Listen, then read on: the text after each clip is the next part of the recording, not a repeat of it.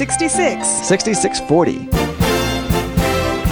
Your future lies in 6640. 66 books by 40 authors, and yet we now discover it's an integrated message system from outside our time domain. Welcome to 6640, the ministry outreach of Koinonia House and Koinonia Institute. Today's Bible teacher is Dr. Chuck Missler, connecting the Bible to your life and the world around you. In today's study, Dr. Missler begins his teaching on the book of 2 Kings, chapters 11 through 13.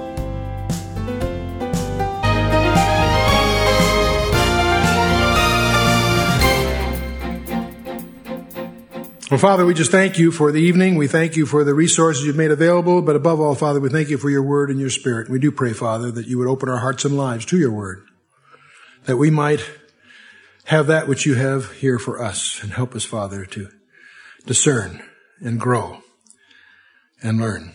We pray, Father, too, that your purposes will be accomplished in each of our lives as we commit ourselves in your hands in Jesus' name. Amen. Okay, we're in the fourth session of Second Kings. Believe it or not, we're halfway through after tonight. Chapters 11 through 13. Now, just by way of refreshment here, you may recall that uh, Second Kings picks up Jehoram in both cases, both the southern and northern kingdom. And uh, the northern kingdom goes from bad to worse for about two centuries, and the southern kingdom lasts another century because they have a few good kings, but they go into captivity too. But and uh, we're going to focus a little bit tonight on this gal that ends up for about six years becoming queen of the southern kingdom. That comes as a shock to many people that they actually had a queen in, uh, on, on the throne of David. So we're going to cover uh, uh, our little window of, of interest is sliding down the scale here as we move through. We're about, as I say, halfway through Second Kings by the end of this chapter. We're going to talk about Athaliah's evil reign in Judah. Now let's talk a little bit about her family, or you won't be able to follow what we're going to try to explain here. The house of Judah, of course, went David, Solomon, Abijah, Asa, Jehoshaphat, and Jehoram. The northern kingdom, of course, had a lot of different dynasties, but the one of the powerful one was Omri, very, very powerful guy. His son was Ahab, who married Jezebel, and they left their imprint on history eternally. They were that bad. But uh, uh, they had among them a gal, Athaliah, and a couple of sons, Ahaziah and Joram. And Athaliah marries Jehoram, which is very strange. Here's a, a, a, uh, a daughter of a Phoenician Baal promoter that marries a, a king in the southern kingdom. Now, by the way, Joram has six brothers. We won't get into the details there. And of course, also the from Joram and Athaliah, they have uh, a handful of, of children and a daughter by the name of Jehoshaphat. She may not have been a daughter of Athaliah. She may just be a, may be a step, you know, it may, it may have been a, a different combination, but she certainly is a, she's a, she is a descendant of Jehoram, as you'll see. Now, and so, she, Queen Athaliah, daughter of Ahab and Jezebel, that says it all. Of course, she married Jehoram, the eldest son of Jehoshaphat, king of Judah. And when Jehoram was 32, he succeeded to the throne, and thus Athaliah who was a Baal, not only a Baal worshiper, but one that promoted it, just like Jezebel did. She became queen of Judah. And the first recorded act of Jehoram's reign is that he murdered his six younger brothers. And most commentators take for granted, by understanding the whole dynamics here, that it's very likely that Athaliah put him up to it. She talked him into it, so there would be no threat to the throne. But she had her own designs, probably. Now, uh, her husband dies of intestinal sickness, and so suddenly the, the, it's, it's, her right way is clear, but she's got grandchildren in the way. See, after eight years of royal life, Athaliah became a widow. And her son Ahaziah, who was then 22, ascended to his father's throne. So far, so good. But within one year, Jehu kills uh, Ahaziah, along with the brethren of Ahaziah, and their sons are killed. Remember? We just got through that. So Athaliah then destroyed all the royal seat of the house of Judah. So she, she had her opportunity. And uh, the marriage in the first place was one of expediency, of course, between her and, uh, and, and, and, he, and that marriage is a blot on the, on the memory of Jehoshaphat. And uh, so it was fatal to the cause of piety in the southern kingdom. And you have to understand that uh, Athaliah is zealously, fanatically devoted to the, these Sidonian Baal. And of course, Elijah's blow to Baal in Samaria uh, uh, was just before her accession to power, did nothing to mitigate her zeal. In fact, probably intensified it. Now we're going to discover, of course, her, her husband dies, but uh, there's no doubt about the fact that she had she was much stronger character and she was more aggressive than her husband was anyway. So anyway, now she's queen mother. She's she's she she has a chance here. Uh, she's supreme in the councils of the nation, of course, in the royal palace. Young king falls, and uh, so the, the only person that stood between her and the throne were her grandchildren. And so here's where ambition takes over, and fired by the fanaticism and opportunity, she massacred the royal seed. So she wipes out all the royal seed of the house of Judah. Now, if that were true as it stands, that would be terrifying because that would break the plan of God. Because we need the seed of David it has to be unbroken to the Messiah, right? Fortunately, there, it says all the seed, but that there is an exception. There's a little footnote we want to pay attention to. Joash, which was just a baby at the time, about a year old, escaped by the intervention of his aunt, Jehoshaphat. We'll talk about how that all comes about in a little bit.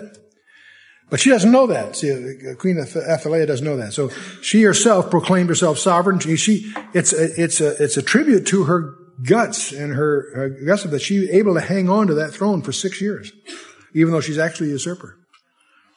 A portion of the temple of Jehovah was uh, pulled down, and the material was used in the structure for the temple of Baal.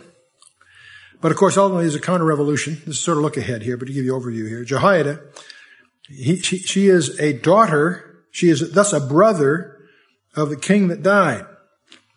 And she married the, uh, and, and, uh, uh, excuse me, Jehoiada uh, married the, the daughter of Athaliah, Je- Jehoshaphat. But Jehoshaphat is not only a daughter of Athaliah, she's also a daughter of Jehoram. And Jehoiada, it, it, uh, he, he gets promoted to high priest because he's married the daughter of the queen.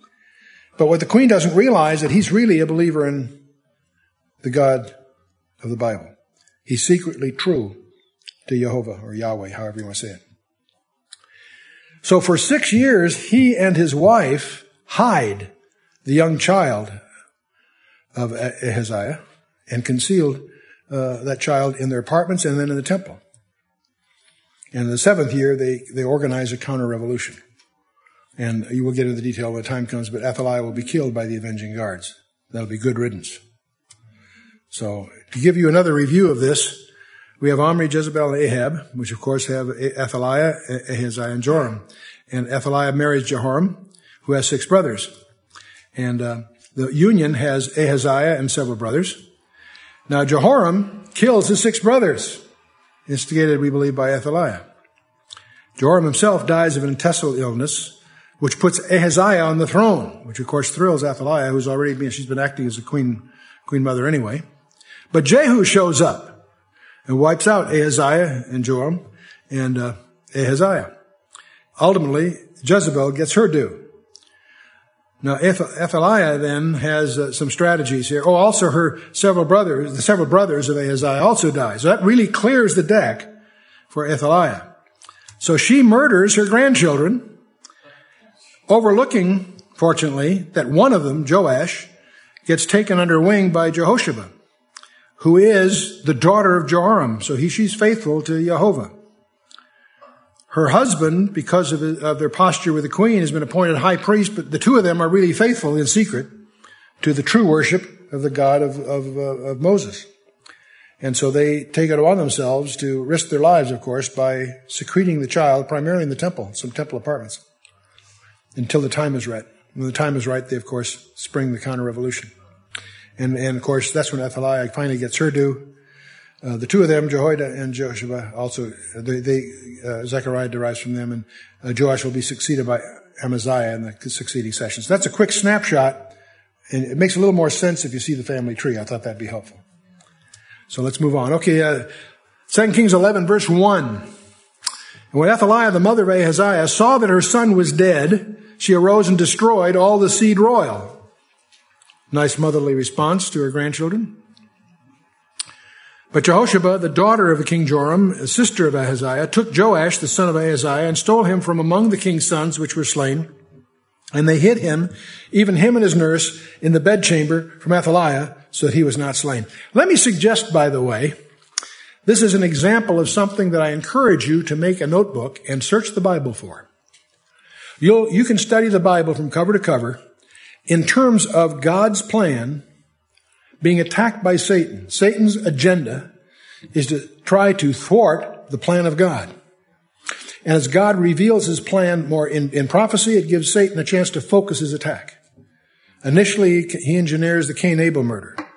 Uh, then when he knows that the, the, Redeemer has to come from an unblemished human line, he has his fallen angels contrive with the women and produce these hybrids called Nephilim, which God just sets up the flood for. Wipes them all out except eight that are unblemished, that have an unblemished genealogy, according to verse 9 of Genesis 6. And on it goes. Whether it's famines or whatever it is, you'll notice there's always plus. When, when, when, uh, uh, when uh, Satan uses the Pharaoh of Egypt to wipe out all the male children.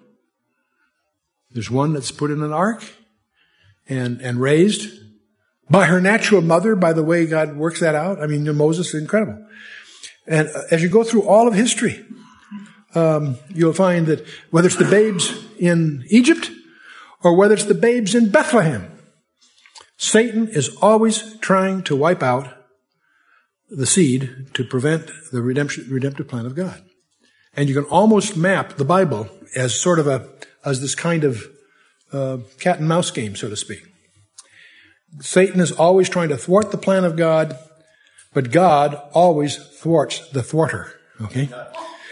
Now, here's a case where Amaziah, uh, uh, excuse me, Athaliah, um, knowingly or unknowingly, she's a demon possessed pagan zealot here, is trying to wipe out the seed royal. She is Satan's instrument, whether she knows it or not. But God raises up Jehosheba and her husband, and they secret away the baby and protect it for seven years until the time is right when uh, Athaliah gets her due, and the, the child is, you'll see, is, is established as a seven-year-old, uh, eight-year-old, what, seven, eight-year-old king. Uh, again and again, this, the same scenario occurs. And the, and the great one to check out is uh, Jeremiah 22:30, where, where God is so upset with Jeconiah that he pronounces a blood curse on the royal line. You say, wow. And, I, and Satan must have celebrated then. Boy, God is over barrel now because he's, the Messiah has to come from the royal line, but there's a blood curse on the royal line. And God has a scheme there, and I'll let you dig that out on your own if you're not familiar with what I'm talking about. It'll be a fun study for you. Let's move on. So Jehosheba, the daughter of King Joram, the sister of Ahaziah, took Joash, the son of Ahaziah, and stole him from among the king's sons which were slain. And they hid him, even him and his nurse, in the bedchamber from Athaliah so that he was not slain. And from other passages, we know that he also was uh, tucked away in the temple, the temple chambers for a while. Well, there's a lot here, but let's keep moving, I guess, or we'll bog down. Verse 3, and he was with her, hid in the house of the Lord six years. And Athaliah did reign over the land. So she just usurped the throne. There was no one strong enough to challenge her, of course. In the seventh year, Jehoiada, that's the high priest, sent and fetched the rulers over the hundreds, just the senior guys, in other words, with the captains of the guard, and brought them to him into the house of the Lord, that is the temple and made a covenant with them and took an oath of them in the house of the Lord. Can you, can, can you picture this, guys? He brings the leadership together, gets them to swear, and then he shows him that there is a living heir to the throne. Can you imagine the excitement? A challenge, because there's a lot of problems, but that's, you know, I don't know if you've seen The Man in the Iron Mask or some of these fictional kinds of things. It's a, you, you, think that this, this, could really lend itself to some pretty dramatic um, uh, scene setting here. Anyway, he commanded them saying, "This is the thing that ye shall do. A third part of you shall enter in on the Sabbath and shall even be keepers of the watch of the king's house. A third shall be at the gate of Shur, and a third part at the gate behind the guard. So shall you keep watch of the house that it shall not be broken down. And two parts of you, all of you that go forth on the Sabbath, even they shall keep the watch of the house of the Lord about the king. So they're going to make a semicircle. They're going to just surround the king here with military arms, see? And you shall compass the king round about, every man and his weapons in his hand. This is the high priest talking. You're not going to mess around. And he that cometh within the ranges, let him be slain. And be with the king as he goeth out and as he cometh in. In other words, they're going to guard him as life here, isn't he? With their lives. And the captains over the hundreds did according to all the things that Jehoiada, the priest commanded. They took every man, his men that were come in on the Sabbath with them that should go out on the Sabbath and uh, to Jehoiada the priest. So, I might mention, by the way, uh, the, the, kid was kept in the apartments for a while, but they're also kept in the, the temple, according to Second Chronicles 22, if you want to read the background on the stuff here. And so he's going to be made, he was there for six years. He's one year old when he was hidden. So he's basically seven years old when, he, when they set him up as king. We've got all the loyal people ready to go here, and I think the uh, instructions seem to be pretty straightforward, um, dividing in three groups and so forth. The ceremony, of course, will take place in the changing of the guard on the Sabbath when the temple area will be busy, probably on a feast day. They want as busy an area as possible. This is going to be a fait accompli by the time the smoke clears here. So, and the captains of the hundreds did the priest give King David spears and shields, which were in the temple of the Lord. So these are special uh, uh, uh, uh, armory, if you will, kept in the temple for state occasions. So they're, they're, uh, the whole idea is that this coronation is not only supposed to be official and important. This is going to be very dramatic. Everyone passing by will realize that this is a big deal going on. Verse 11, and the guard stood every man with his weapons in his hand round about the king from the right corner of the temple to the left corner of the temple along by the altar uh, and the temple. And brought forth the king's son and put the crown upon him and gave him testimony and they made him king and anointed him and they clapped their hands and said, God save the king. So it's quite a ruckus.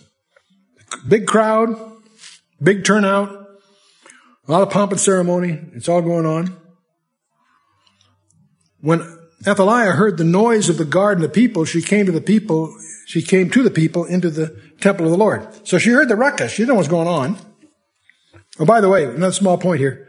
Um, they, uh, verse uh, 12. They put the crown upon him and gave him the testimony. Uh, that is, they gave him a copy of the covenant, the Mosaic law, or at least part of it.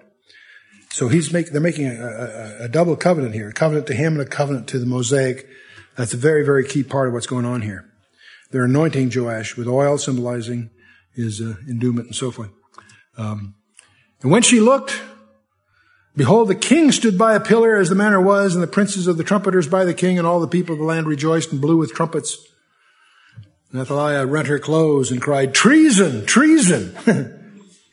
How ironic. How ironic.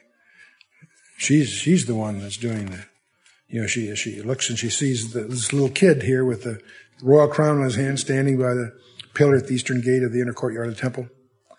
That's, uh, that's where the king normally addresses the people uh, when uh, in the temple area. An elevated platform, obviously set up, and all that sort of thing. She uh, obviously quickly, she's not stupid. She figured out what was going on here, and uh, so she cried treason, treason. But uh, verse 15, but Jehoiada the priest commanded the captains of the hundreds and the officers of the host and said to them, have her forth without the ranges, and him that followeth her kill with the sword. For the priest had said, let her not be slain in the house of the Lord. They're not going to kill her in the temple. They're going to get her outside because it would not be appropriate. But it's interesting, you know, uh, see what Jehoiada had done is not treasonous because Joash was the legitimate heir to the throne. Athaliah was not legitimate heir because she was not a blood descendant of David. She was the one that was guilty of treason. And so they were commanded, to, uh, he commanded, he told, uh, Jehoiada commanded, took, ordered the commanders to arrest her lead her out of the temple under guard and kill anyone who tried to help her. And uh, it's not appropriate to kill in the temple because it's a place of worship, according to Second Chronicles 24 and elsewhere. And so they had hands on her, and she went by the way which the horses came into the king's house, and there was she slain. So she was she put to death the sword at the place where the horses entered the palace grounds, the horse gate as it's called.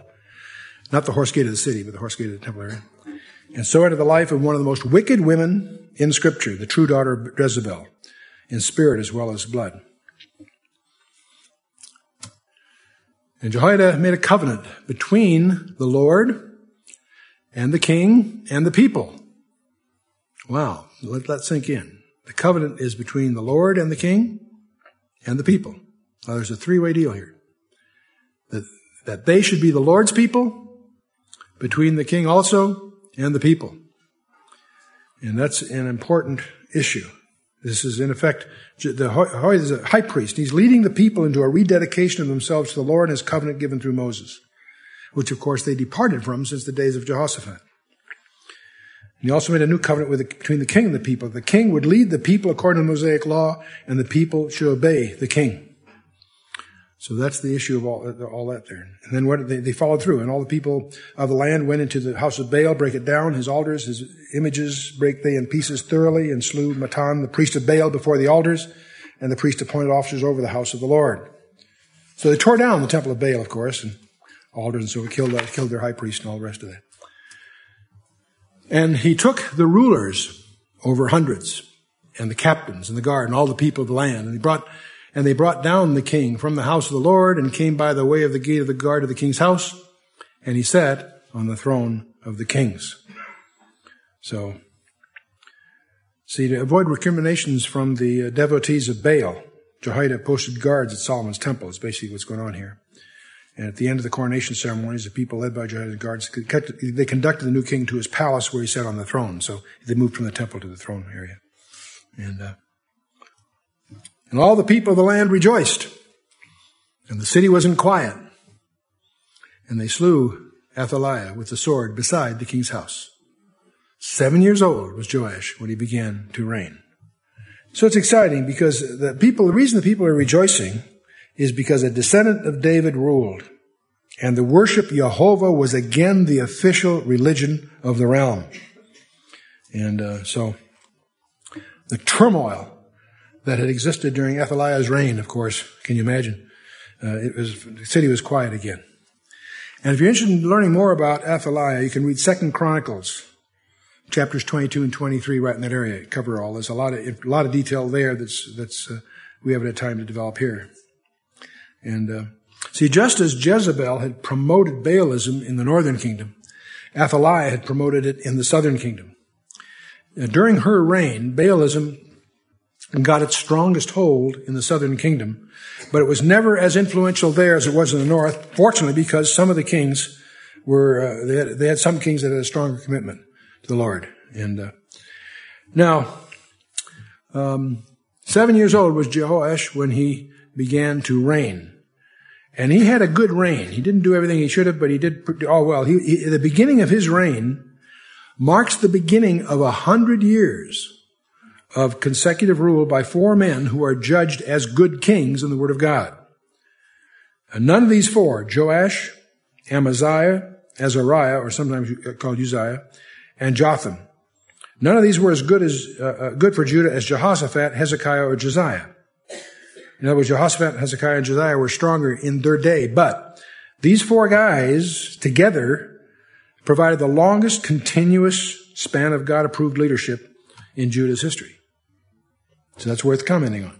So this starts a, a century of relatively stronger times. That doesn't mean those four are the strongest of the eight, of the seven or eight kings. There's three others that are singled out as good guys. Uh, Jehoshaphat, Hezekiah, and Josiah, for example. But uh, you can read, you, know, you form your own opinions as you get to know them. Well, let's move on to 2 Kings 12, in the seven, in verse 1. In the seventh year of Jehu, uh, Joash began to reign. In 40 years he reigned he in Jerusalem. His mother's name was Zibiah of Beersheba. Now, Joash was the youngest king to mount the throne of Judah. He was seven years old. Um, uh, he reigns for 40 years, they figure. And uh, the uh, he was a son of King Uzziah and a woman named Zibiah from Beersheba in southern Judah. And verse 2, And Joash did that which was right in the sight of the Lord all his days, wherein Jehoiada the priest instructed him. So as long as Jehoiada, the priest that raised him in effect, as long as he's alive, the kid does pretty well. But when Jehoiada finally dies, then he, he, he uh, wavers and he, he, he fumbles. He does not, he doesn't finish well. So uh, his, when his mentor dies, he's, he's, he's in trouble. In verse 3, but the high places were not taken away. The people still sacrificed and burned incense in the high places. And so even though he, he had years of faithfulness, he ruled well, but he did not remove the high places. And that's true of most of the kings of Judah. We commented on that back in 1 Kings 22. People made sacrifices and burned incense contrary to Mosaic law. And they didn't, they didn't stamp that out, unfortunately. These high places probably regarded by Joash as relatively unimportant, but they were important to God. So that's the, there's a lesson there, isn't there? And Joash said to the priests, All the money of the dedicated things that is brought into the house of the Lord, even the money of everyone that passeth the account, the money that every man is set at, and all the money that cometh into any man's heart to bring to the house of the Lord, let the priest take it to them and every man of his acquaintance, and let them repair the breaches of the house wheresoever any breach shall be found. And so that's his plan here, of course. His purpose is to restore Solomon's temple, which obviously had fallen into disrepair after seven years ineffective of uh, compromised use. And, they, and apparently he suffered major damage in Athaliah's reign, and Second Chronicles 24 talks a little bit more about that. So this is the first temple restoration project recorded in either First or Second Kings. And uh, so that was his intent, but it didn't work out. But it was so that in the three and uh, twentieth year of King Joash, the priests had not repaired the breach of the house. And the king Joash called for Jehoiada the priest and the other priests and said to them, Why repair ye not the breach of the house? Now therefore receive no more money of your acquaintance, but deliver it for the breaches of the house. And see, apparently the revenue from the normal revenue sources was insufficient to support the priests and Levites and also to pay for the temple repairs. So they're keeping it for themselves in effect. You've been listening to 6640, the ministry outreach of Koinonia House and Koinonia Institute. Today's Bible teacher was Dr. Chuck Missler, teaching through the book of 2 Kings. For a complete listing of resources available, please visit khouse.org. You can also call us on 1 800 K House 1. To learn more about Koinonia Institute, visit koinoniainstitute.org. Thank you for listening to 6640 and for your continued prayerful support of this ministry. Until next time, as we continue this series, May God bless you with the knowledge of His Son, Jesus Christ, as you study His Word.